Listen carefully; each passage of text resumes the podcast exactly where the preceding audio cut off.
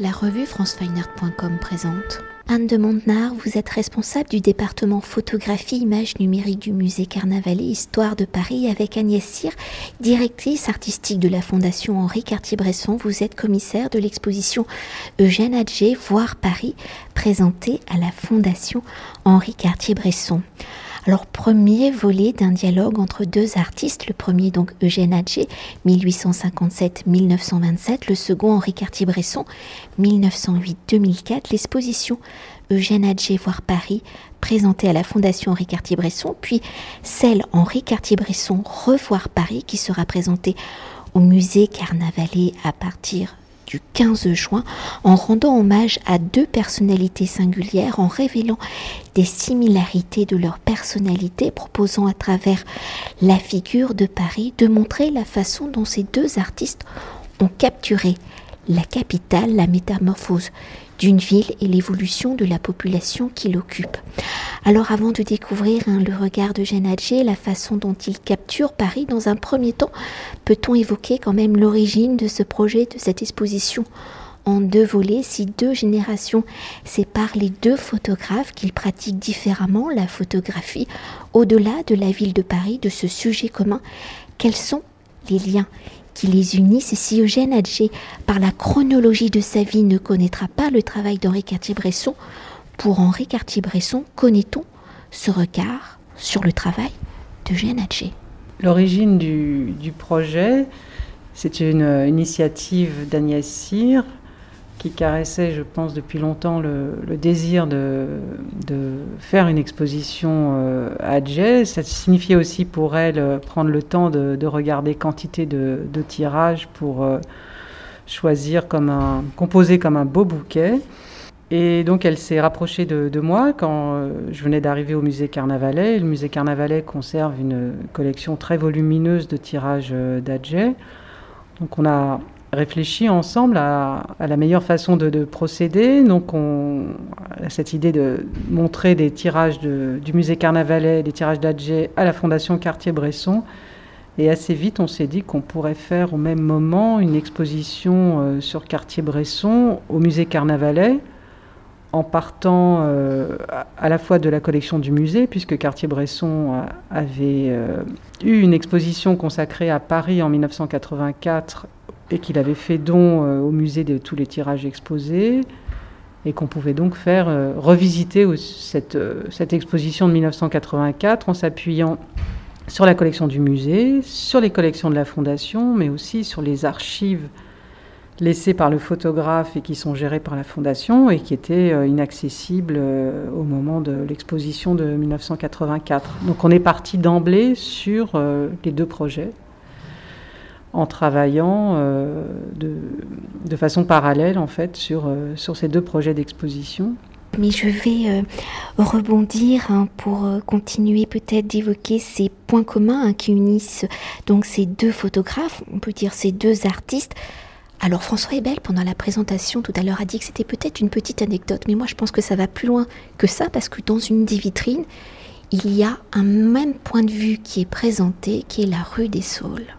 Dans chaque exposition, on a voulu montrer des liens possibles entre Adjé et Cartier-Bresson. Donc c'est plus facile de le faire euh, du côté de Cartier-Bresson, puisqu'en fait, euh, il a commencé à photographier dans l'admiration euh, d'Adjé quand il a découvert des, tirages, comme il l'a dit, chez des, chez des amis. Et on peut voir effectivement plusieurs photographies des débuts de Cartier-Bresson qui sont vraiment inspirées par, par Adjé. C'est on a, rapproché quelques images, c'est assez flagrant. Hein. On voit bien ce qui se passe au début euh, chez Cartier-Bresson. Il travaille, euh, il essaye même de travailler à la chambre. Et puis bon, après, quand il découvre le, le Leica, c'est une toute autre histoire. Et il s'émancipe de, tout ça pour euh, travailler de façon complètement différente. Et, et comme on pourra le découvrir dans l'exposition. Et comme en pendant, dans, l'exposition sur Adjé, on a montré aussi un lien qui pouvait exister euh, entre les, les, deux. En partant là d'Adjé, donc on confronte une photographie de la rue des Saules à Montmartre avec une peinture de, de cette même rue réalisée par le, jeune Cartier-Bresson quand il ne rêvait encore que de, que de peinture avant de, découvrir la, photographie. Et nous, le regardeur, on peut imaginer, hein, vu que cette photo d'Adjé est réalisée en 1925 et que la peinture d'Henri Cartier-Bresson entre 24 et 1924 et 1926, on pourrait se dire que par une chance folle, ils auraient pu se croiser dans ces rues de Montmartre, mais peut-être un autre des points communs, c'est que tous les deux à la base ne se destinaient pas à être photographes. Alors oui, la, photographie pour euh, l'un et pour l'autre, c'est pas le, premier choix. Adjé, il a, il voulait d'abord être comédien, et un métier qu'il a exercé. Et puis après, il s'est aussi essayé à la peinture avant d'adopter la photographie. Et quand il le fait, euh, il a déjà euh, une bonne trentaine d'années. Cartier-Bresson, c'est un peu plus rapide. Hein. Il, commence à vouloir faire de la peinture et puis, et puis très vite, voilà, avec un appareil photo entre les mains, il comprend que c'est plutôt comme ça qu'il a envie de vivre, avec un, appareil et, c'est sa façon d'être présent au, monde, c'est en étant là, présent avec son, son petit Leica. Alors pour revenir à l'exposition Adjé, voir Paris, si Eugène Adjé est connu pour avoir constitué une véritable archive documentation de Paris, d'une capitale en mutation, de la métamorphose de ces quartiers, de son systématisme à documenter tous les éléments de la ville, de ses architectures. Si Eugène Adjé se destinait à une autre carrière donc de comédien, à quel moment va-t-il commencer justement la photographie à basculer de l'autre côté de l'objectif de celui qui regarde donc? Et comment viendra-t-il à choisir donc à utiliser ce médium? Et surtout comment Paris va-t-il devenir son sujet de prédilection, le travail de toute Oui, presque toute une vie. Mais au terme d'archives, je, préférerais reprendre les termes euh, de Janadje lui-même, qui parle de, documents artistiques à la fin de, sa vie, de collections artistiques et documentaires. Et c'est une façon de montrer que aucun terme n'exclut l'autre, qu'on peut les conjuguer dans les deux sens, c'est-à-dire qu'il peut représenter des sujets artistiques et ça a une dimension documentaire, et puis dans cette dimension documentaire, il peut y avoir aussi une dimension artistique dans, dans l'image. Et au terme de systématisme, je préférerais employer aussi plutôt celui d'une de, quête obsessionnelle qui permet d'intégrer une dimension poétique aussi dans sa façon d'aborder les, les, sujets. Voilà, que c'est pas juste un, un, cerveau qui, qui cherche à cocher une certaine liste de, sujets à photographier, mais qui a une vraie quête euh, obsessionnelle, qui, comme une mission qu'il s'est fixée à la fin euh, des années 1890 et, en 1920, donc un peu plus de 20 ans plus, tard, il, peut écrire au, directeur des, beaux-arts euh, qu'il possède tout le vieux Paris. Donc c'est une...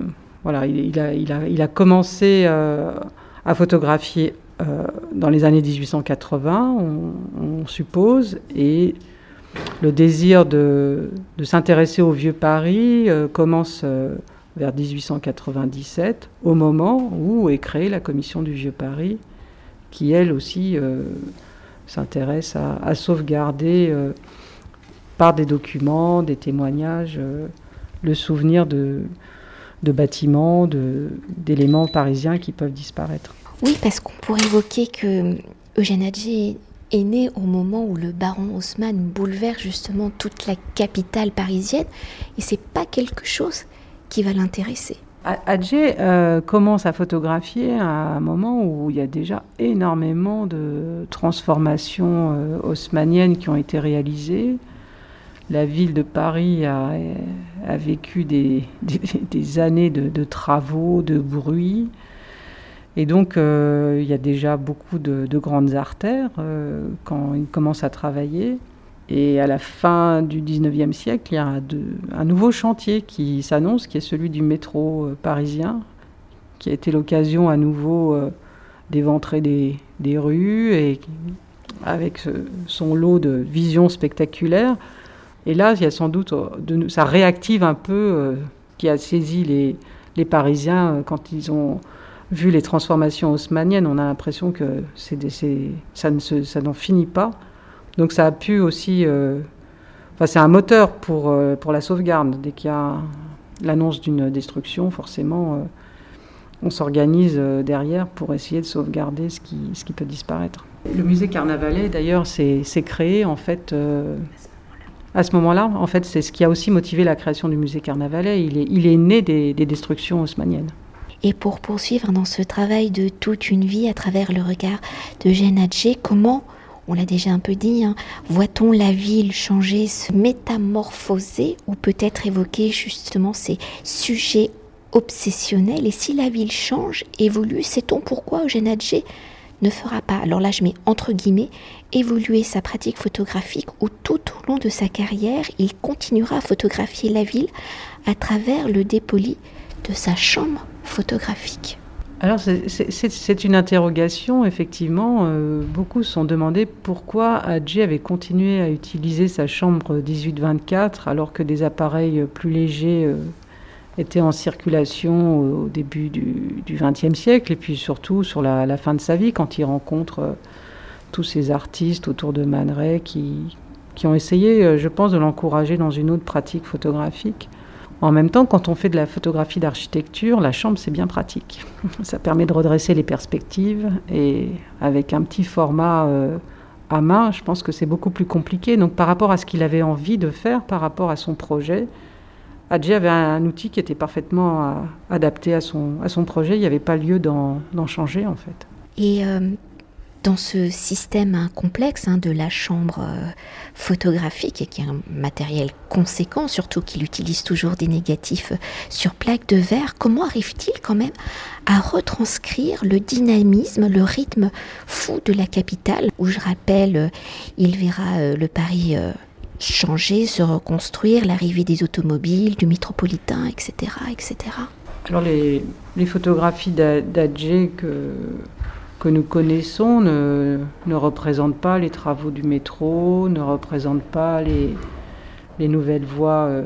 Ce qui l'intéresse plus, c'est ce qu'on appelait le, le, vieux Paris, donc il reste euh, très concentré sur, les, sur le, ce centre de, de Paris avec ses, ses ruelles, ses, ses, vieilles cours. Il explore la, capitale euh, dans d'autres, dans des quartiers qui sont euh, dans les nouvelles délimitations euh, de, Paris, mais il le fait plutôt pour suivre le cours de la Bièvre dans le 13e arrondissement, par exemple.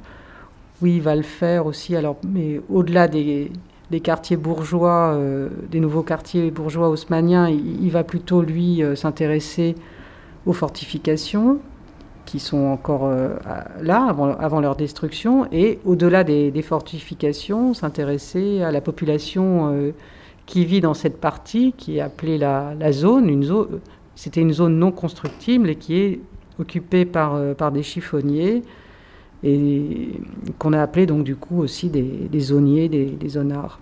Alors lors de la présentation, hein, vous évoquiez que, bah, au final, par cette technique hein, de la chambre photographique, peu de, hors, en dehors des petits métiers, hein, peu de personnes au final sont présentes sur ces photographies, mais au final, quand on regarde bien, on voit leur présence. Elles sont discrètes, mais bien là.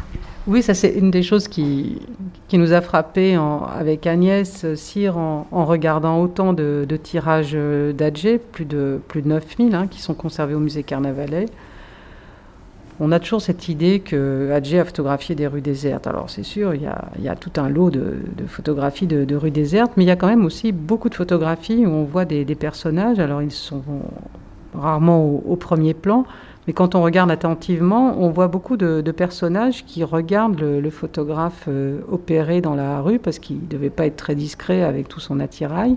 Il y a des gens au balcon ou des gens sur euh, le pas d'une porte qui, qui se sont arrêtés pour le, pour le regarder, justement, euh, prendre des photographies. il y a quelques fantômes qui passent aussi, mais je me suis fait la réflexion qu'il y avait finalement beaucoup de gens qui avaient vu ce photographe travailler dans, dans Paris quand nous avons encore tant de questions sans réponse sur, euh, sur lui. Et pour euh, conclure notre entretien et pour poursuivre hein, sur la particularité du regard de Génadjé sur Paris, comment sa façon d'appréhender justement la ville, l'évolution de son regard sur plus de 30 ans de travail vont-elles être une source d'inspiration pour des générations, pour les générations suivantes pour les surréalistes en exemple, et au regard de son époque, en quoi le regard de Genadji est-il moderne et pourquoi reste-t-il une source justement d'inspiration, d'influence? Alors ça, c'est vrai que la, moi, c'est ce qui me fascine le plus, c'est la postérité euh, d'Adjé qui est, immense et qui est peut-être un peu différente des deux côtés de, l'Atlantique. En France, il a été euh, vu, apprécié par les, les, surréalistes, mais qui en même temps l'ont peut-être enfermé euh, dans l'image de, quelqu'un qui ne savait pas trop ce qu'il voulait, qui ne voulait revendiquer euh, absolument aucun rien, quoi. Voilà, qui faisait juste ses photos comme de, des documents dont tout le monde pouvait s'emparer, et que finalement c'était les, artistes surréalistes qui, en, choisissant quelques tirages d'adjets, euh, faisaient œuvre d'une certaine façon. Moi, je vois un peu le début de l'appropriation aussi avec, euh, avec Adjet et les surréalistes. Et puis au même moment, enfin quelques années après sa mort, euh, Bérénice Abbott, qui l'avait photographié, euh, qui était euh, l'assistante de Man qui a photographié Adjé euh, l'année de sa mort, quand elle a voulu lui apporter les, les, tirages pour lui montrer les, les portraits qu'elle avait réalisés, elle a appris qu'il était, qu'il venait de décéder. Et donc elle a tout fait pour retrouver son exécuteur testamentaire, André Calmette et euh, l'a convaincue qu'elle allait s'occuper de valoriser son, œuvre aux États-Unis et qu'il fallait absolument qu'elle puisse racheter le fonds d'atelier, c'est-à-dire les, plaques de verre qui restaient, qui n'avaient pas été vendues euh, à l'État français, et également tous les tirages qui restaient dans l'atelier. Et elle, le, elle, elle, elle, réussit à le faire avec la, complicité de Julian Levy, qui est un jeune galeriste euh, new-yorkais. Et euh, chacun de leur côté vont contribuer à valoriser euh, l'œuvre d'Adjé, Bérénice Abbott beaucoup par des publications et Julien Lévy aussi par quelques, par quelques expositions. Et donc énormément de, photographes vont pouvoir avoir accès à l'œuvre d'Adjé par l'entremise de Bérénice Abbott et au moment où la photographie américaine est aussi dans, cherche une émancipation vis-à-vis -vis de la peinture, bien, sûr, mais avec des, images peut-être un peu euh, un peu sophistiquées. Tout d'un coup, l'apparition la, la, de, de, la production euh, d'Adjé agit euh, un peu comme un révélateur et c'est comme si ça, ça, autorisait les, les, photographes à se dire, ben voilà, on peut en fait avec des sujets très modestes euh, faire œuvre et produire des, des, images avec des, des, formes intéressantes et, donc aussi descendre dans, dans, la rue, quitter le, studio pour, euh, pour faire des photographies. Donc en fait, la, la réaction à Adjet des deux côtés de l'Atlantique est, très différente et, la, postérité aussi, mais ce qui est intéressant, c'est qu'elle euh, elle ne faiblit pas et qu'elle est... Quand on parle d'Adjet à des photographes euh, aujourd'hui, je pense que ça, ça interroge toujours l'aspect obsessionnel rend, les rend aussi euh, assez admiratifs, je ne sais pas si c'est le terme, mais il y, y, a quelque chose qui a été posé là et sans grand équivalent par, par la suite en tout cas. Merci beaucoup. Mais merci. Cet entretien a été réalisé par franceweiner.com.